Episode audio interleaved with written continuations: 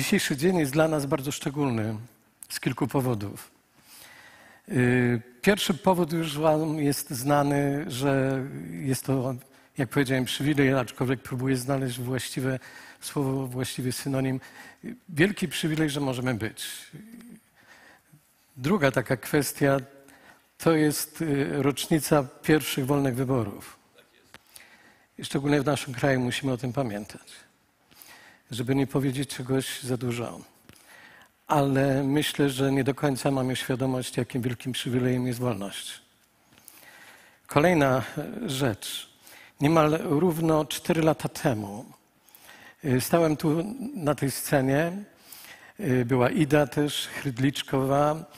I, I minęły cztery lata, które w naszym życiu jako małżeństwa, ale też naszej rodziny były chyba najtrudniejsze.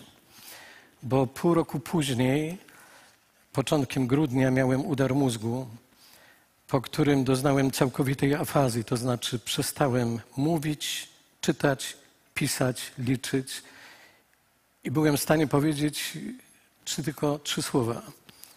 I to z pomyłkami, mówiąc y, imię mojej kochanej żony, Lidii, Madi i Nika. I to było wszystko, co mogłem powiedzieć. Dzięki rozlicznym modlitwom i mam świadomość również waszym, przeżyłem i przez kolejne trzy miesiące byłem na rehabilitacji, którą skończyłem, a akurat tak się złożyło, że nastał COVID i lockdown, izolacja. I dokładnie trzy miesiące później, 4 czerwca, zaraziliśmy się COVID-em, koronawirusem. Przebieg choroby był dla nas bardzo ciężki. Oboje z Lidią wylądowaliśmy w szpitalu. Jeżeli chcielibyście czegoś więcej yy, wiedzieć, to jak mówi nasz syn, o tym przeczytacie w najnowszej książce Lidii Czyż, która ukaże się już za trzy tygodnie. Wybaczcie za lokowanie produktu ale y, dość, że u mnie pojawiły się powikłania pokowidowe i miałem zapalenie rdzenia kręgowego i przestałem chodzić. I też przestałem mówić. Y, kolejny raz wylądowałem na neurologii. Dostałem 40 kroplówek z pentaglobulinami. Jak określił to lekarz prowadzący, neurolog, jakimś cudem pan chodzi. Dlatego, tak jak mówił lekarz, y, nastawialiśmy się, że Pana spionizujemy i Pan wyjedzie na wózku. Jakimś cudem Pan chodzi. A myśmy wiedzieli, jakim cudem. I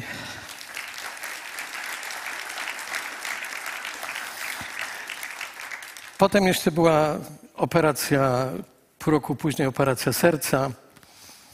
I po, do pracy wróciłem po półtorej roku. I swoje pierwsze kazanie oparłem o Księgę Jowa, kiedy to był taki cykl. Dla mnie księga nie tylko, że była w ogóle szczególna, ale po tych wszystkich perypetiach zdrowotnych ta księga stała się jeszcze bardziej szczególna. I dzisiaj chciałbym yy, podzielić się z Wami jednym tekstem, jednym yy, wersetem właśnie z Księgi Joba, yy, z 13 rozdziału. Y, jest to werset 15. Y, Aczkolwiek y, Biblia Warszawska przedstawia to tak dosyć skomplikowanie, ja będę chciał opierać się na tłumaczeniu Biblii Tysiąclecia. W ogóle zachęcam Was do tego, jeżeli macie swój własny czas z Bogiem, jeżeli prowadzicie grupy domowe, kapitalną rzeczą jest porównywać różne tłumaczenia Biblii. To jest coś fascynującego. Ale w Biblii Warszawskiej y, ten piętnasty werset brzmi następująco. Tak czy owak on mnie zabije, już nie mam nadziei. Jednak swojej sprawy będę przed nim bronił. Natomiast w Biblii Tysiąclecia jest to przetłumaczone następująco. Choćby mnie zabił wszechmocny, ufam i dróg moich przed nim będę bronił, bądź chcę bronić.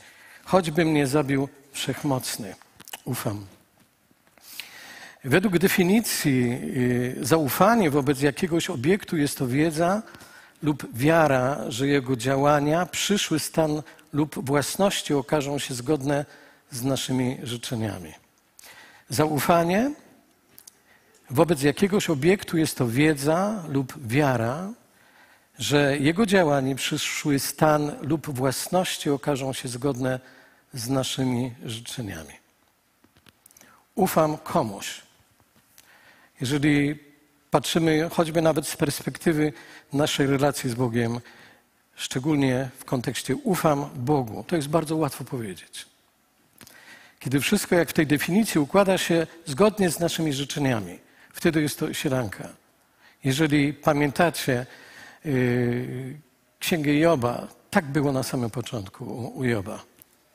Sam diabeł powiedział do Boga: Otoczyłeś go zewsząd opieką wraz z jego domem i wszystkim, co ma. Błogosławiłeś sprawie jego rąk, jego dobytek rozmnożył się w kraju.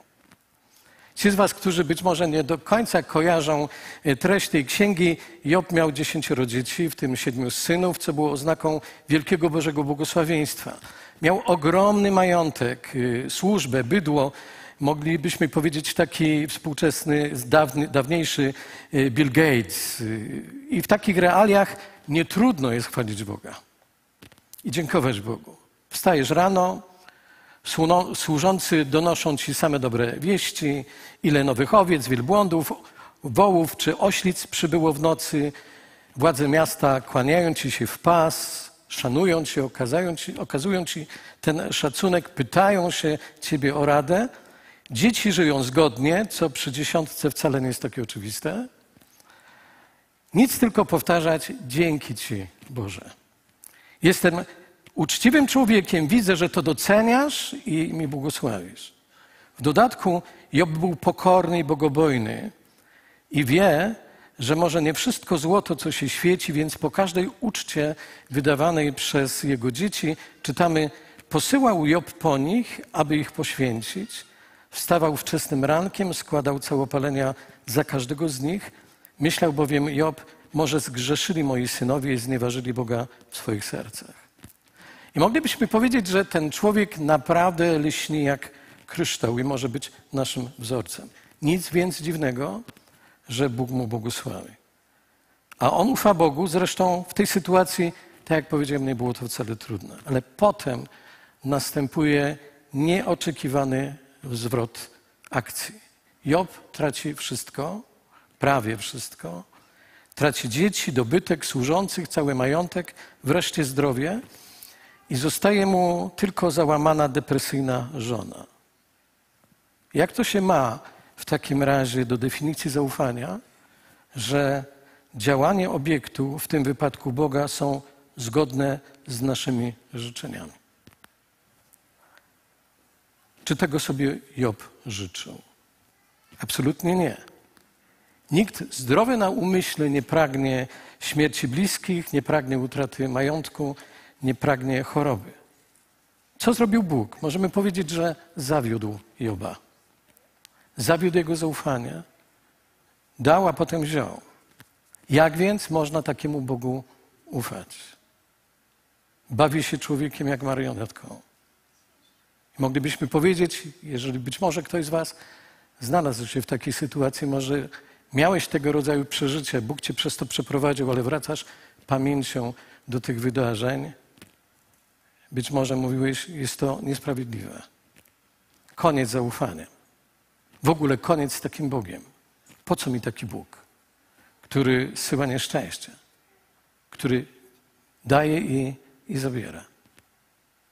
Może nie doświadczyliśmy takiego dramatu jak Job, ale myślę, że każdy z nas spokojnie, jeżeli tylko troszeczkę byśmy wrócili z pamięcią do swojego życia, to jesteśmy w stanie wymienić mnóstwo momentów, chwil, w których sytuacja nas przerosła. Na przykład jesteś po śmierci bliskiej osoby i do dzisiaj nie jesteś w stanie się otrząsnąć z tego. Może kwestia choroby, może upośledzone, dziecko, może problemy z, nas, z nastolatkiem, może utrata pracy, może brak pieniędzy, zdrada, rozwód, plotki, krytyka, poniżający szef. I co wtedy? Załamanie? Bunt? Rozpacz? Depresja? Sięgnąłem do książki pastora Piotra Gąsiorowskiego yy, Wybaczyć Bogu, która jest opisem jego zmagań po serii ciężkich doświadczeń, utraty zdrowia, utraty nienarodzonych dzieci, utraty pracy, wreszcie śmierci 37-letniej żony, która zginęła w wypadku samochodowym i ja prowadziłem ten pogrzeb w Krakowie. I pastor Gąsiorowski pisze, byłem przekonany, że po tym, jak mnie Bóg skrzywdził, jak nie wysłuchał modlitwy o cud powstania z martwych, nie miał szans na moje wybaczenie. Zacząłem się modlić jedyną modlitwą, na jaką mnie było stać jaką moje serce mogło mi podyktować. Boże, daj mi i moim dzieciom święty spokój. Modliłeś się może kiedyś podobnie? Boże, zostaw mnie w spokoju. A może w sposób łagodniejszy. Błagam, już dosyć, już tego nie wytrzymam. Nie doświadczaj mnie więcej, daj chwilę wytchnienia. A pastor Gąsiorowski pisze dalej. Wypowiedziałem Bogu trwającą kilka lat wojnę.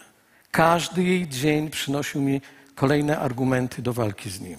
Nie, tego ci nie wybaczę. Postanowiłem.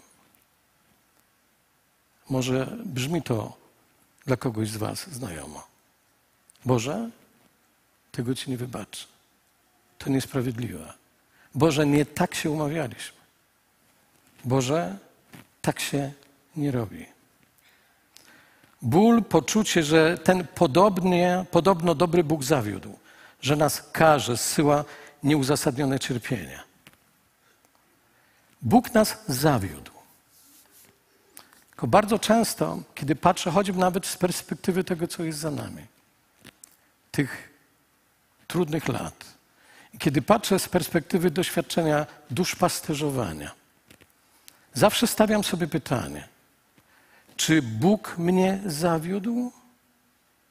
Czy też zawiodły moje oczekiwania, jak Bóg powinien się zachować i co powinien zrobić? Czy Bóg mnie zawiódł? Czy zawiodły mnie moje oczekiwania, co Bóg powinien zrobić, jak powinien się zachować? Bo mówimy o dwóch różnych rzeczach. To nie Bóg, nie Bóg zawiódł, ale być może zawiodły moje oczekiwania, bo mieliśmy już wypełniony scenariusz. Przedkładaliśmy ten scenariusz Bogu i mówiliśmy: Panie Boże, to jest mój plan na życie. A Twoim zadaniem jest nic innego, jak zrobić pewną parawkę. Okej. Okay. Amen. A potem okazuje się, że nie jest tak, jak opiewał to nasz scenariusz na życie. Kiedyś w rozważaniach codziennych chleb przeczytałem artykuł zatytułowany Zaskocz mnie. I autor pisze, cytuję, czy kiedykolwiek odważyłbyś się powiedzieć Bogu, zaskocz mnie? Byłem jednym z tych, którzy boją się tak powiedzieć, tak wierzę, że Bóg jest dobry, że nas kocha, jednak boję się, że nie będzie się podobało mi to, co Bóg wybierze dla mnie. Pamiętasz, co Bóg uczynił Hiobowi? Bóg pozwolił na to. Szatan uczynił Hiobowi, co chciał, z wyjątkiem odebrania mu życia. Jaka była reakcja Hioba? Choćbyś mnie zabił, czy choćby mnie zabił wszechmocny, ufam i dróg moich przed nim chcę bronić. Bóg pozwala, aby wydarzyły się pewne rzeczy ze swoich powodów, bez względu na to, czy je rozumiemy, czy nie. Często przydarzają nam się pewne rzeczy, których po prostu nie potrafimy zrozumieć. Jednak zamiast wątpić w dobroć Boga, powinniśmy Jemu zaufać. Jednak zamiast wątpić w dobroć Boga, powinniśmy Bogu zaufać. Zaufać gdy nie rozumiem? Zaufać, gdy czuję się skrzywdzony?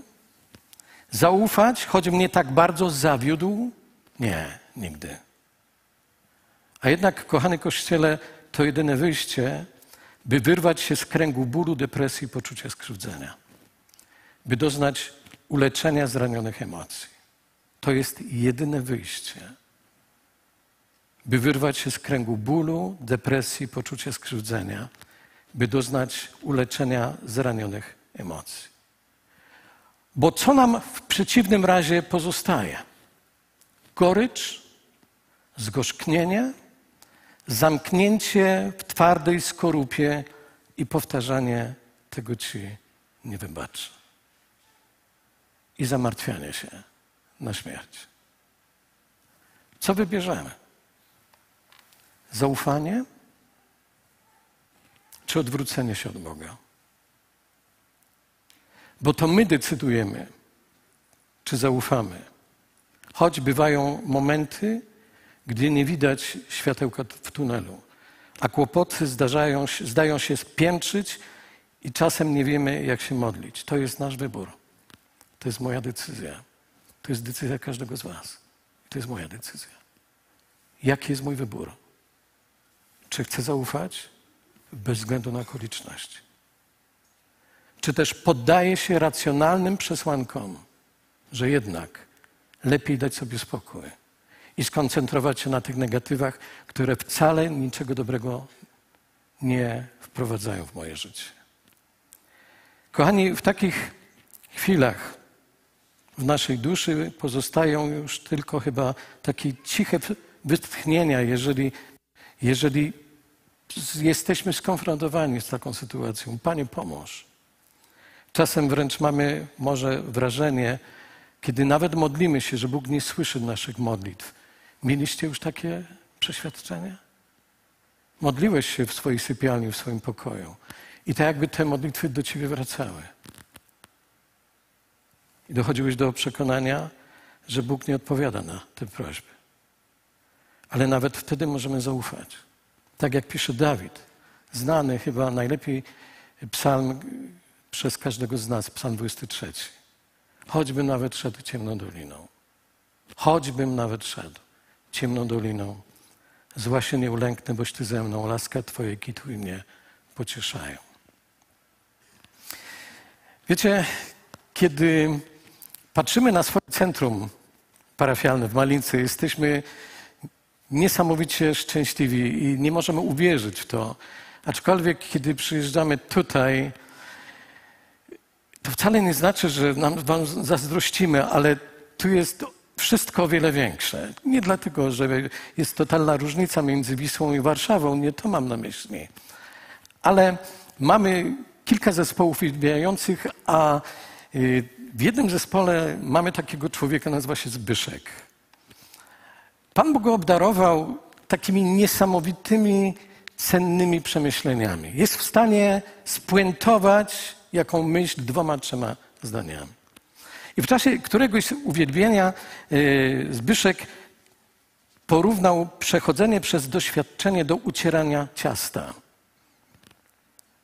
Myślę, że kobiety wiedzą, no chyba, że już funkcjonujemy w, w erze Thermomixa, więc nie ma o czym dyskutować. Ale ucieranie ciasta. I Zbyszek mówił, pomagał raz mamie przy ucieraniu świątecznej babki. Wydawało mi się, że robi to już bardzo długo i co jakiś czas pytał, czy już dosyć. Ci z Was, którzy mieli małe dzieci, pamiętacie, ledwo wsiadały do samochodu, mieliśmy gdzieś wyjechać na urlop za y, dwa kilometry. Daleko jeszcze? Daleko jeszcze? Najlepiej dać aviomarin i wtedy jest spokój. Ale Zbyszek za każdym razem, co pewien czas, czy już w porządku? Mama patrzyła do miski stwierdzała, próbując, nie, jeszcze nie, jeszcze trochę. Jeszcze nie jest gotowe. I Zbyszek mówi, naprawdę y, byłem zniecierpliwiony, bo wydawało mi się, że mi ręka odpadnie, a produkty są utarte na puch, ale mama powtarzała, jeszcze nie, jeszcze nie, ma być troszeczkę lepiej. Wreszcie brała palec i mówi, to jest dokładnie to, o co chodzi. Kochani, jakże często nam się wydaje, że już dosyć. Kiedy przechodzimy doświadczenia, że już dosyć. Że chyba to już jest to, o co Bogu chodziło. Ale często jest tak, że to jeszcze jest niewystarczające. Czy to znaczy, że Bóg ma satysfakcję, widząc nasze cierpienie? Ale myślę, że każde cierpienie i doświadczenie czemuś służy i ma nas do czegoś przygotować. czego w danym momencie my nie jesteśmy świadomi. Ale Bóg, jako ten, który widzi o wiele dalej i wie doskonale i zna całe nasze życie, wie, że to jeszcze nie jest to, o co chodzi.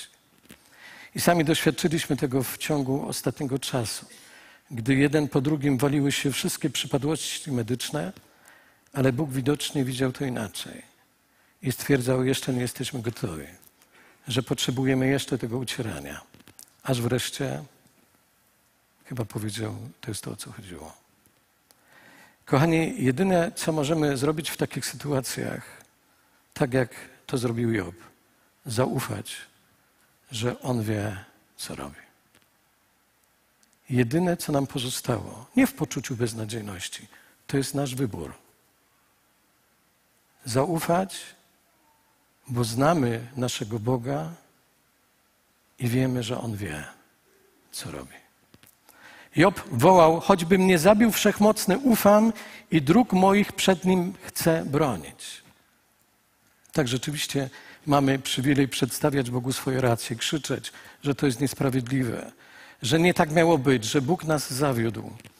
Ale jedynym wyjściem, by przestać cierpieć, jest na nowo Bogu zaufać, nawet jeżeli tego nie rozumiesz. Pastor Gąsiorowski napisał nam w dedykacji do swojej książki nie dlatego, że, ufa, że wiem, ale dlatego, że ufam. Nie dlatego, że wiem, ale dlatego, że ufam. Ufam, choć nie rozumiem. Natomiast kiedy wracałem do zdrowia po swoim udarze, pastor Barczuk odwiedził nas i modlił się: Boże, nie rozumiemy. Ale czy my musimy rozumieć? I powiem Wam, że ta modlitwa zapadła mi głęboko w pamięć. Często tak jest, że Bóg mówi do nas bezpośrednio poprzez swoje słowo. Ale czasami tak jest, że Bóg posyła ludzi, który mówi, ludzi, którzy mówią o rzeczach dla nas oczywistych, ale w uszach tych ludzi brzmi to troszeczkę inaczej. Aczkolwiek treść jest taka sama. Boże, nie rozumiemy. Ale czy musimy rozumieć? Nie zawsze będziesz rozumiał. Albo zrozumiesz po czasie. A mimo to musisz zaufać, że Bogu nic nie wymyka się spod kontroli. Jeżeli popatrzymy do Biblii, szczególnie do psalmów, to zauważymy, jak mnóstwo razy pada tam słowo ufność, czy zaufać. Większość z nich mam podkreślone w swojej Biblii. Kiedy je podkreślałem? Kiedy przechodziłem przez problemy. Bo tylko zaufanie Bogu pozwala nam wyjść z nich, zachowując pokój umysłu i pokój duszy. Psalm 56. Ufaj, Bogu ufam, nie lękam się. Cóż może mi uczynić człowiek? Czemu rozpaczasz duszo moja i czemu drżysz we mnie? Ufaj Bogu, gdyż jeszcze sławić Go będę. On jest zbawieniem moim, Bogiem moim. Psalm 42. Nie jest łatwo wyznać jak Job, choćby mnie zabił wszechmocny, ja ufam.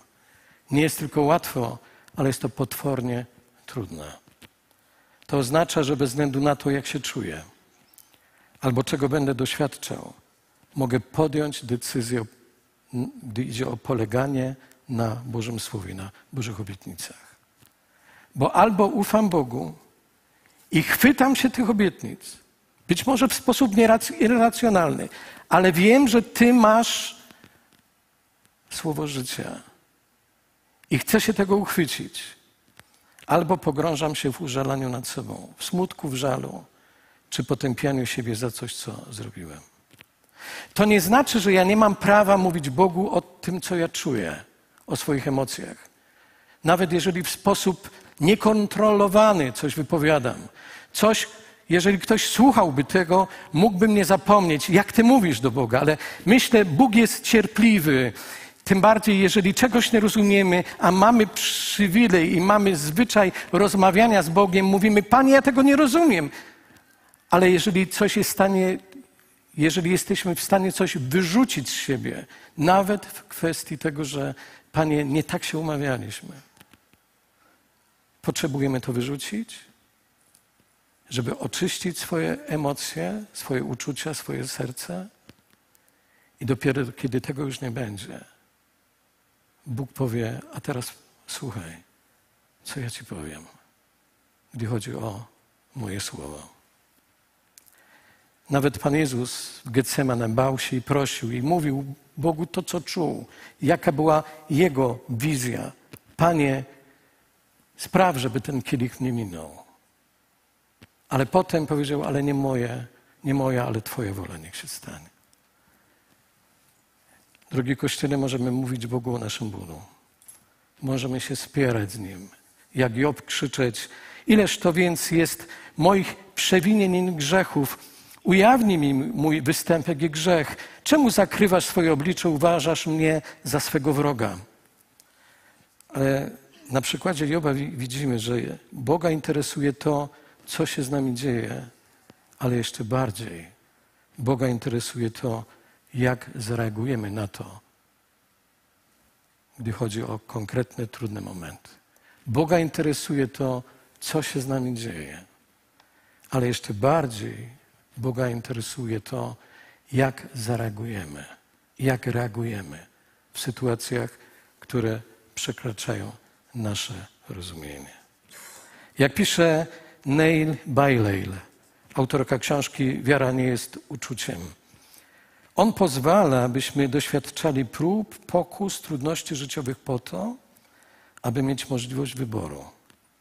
Albo zaufać uczuciom i doświadczeniu życiowemu, albo uwierzyć Mu na słowo.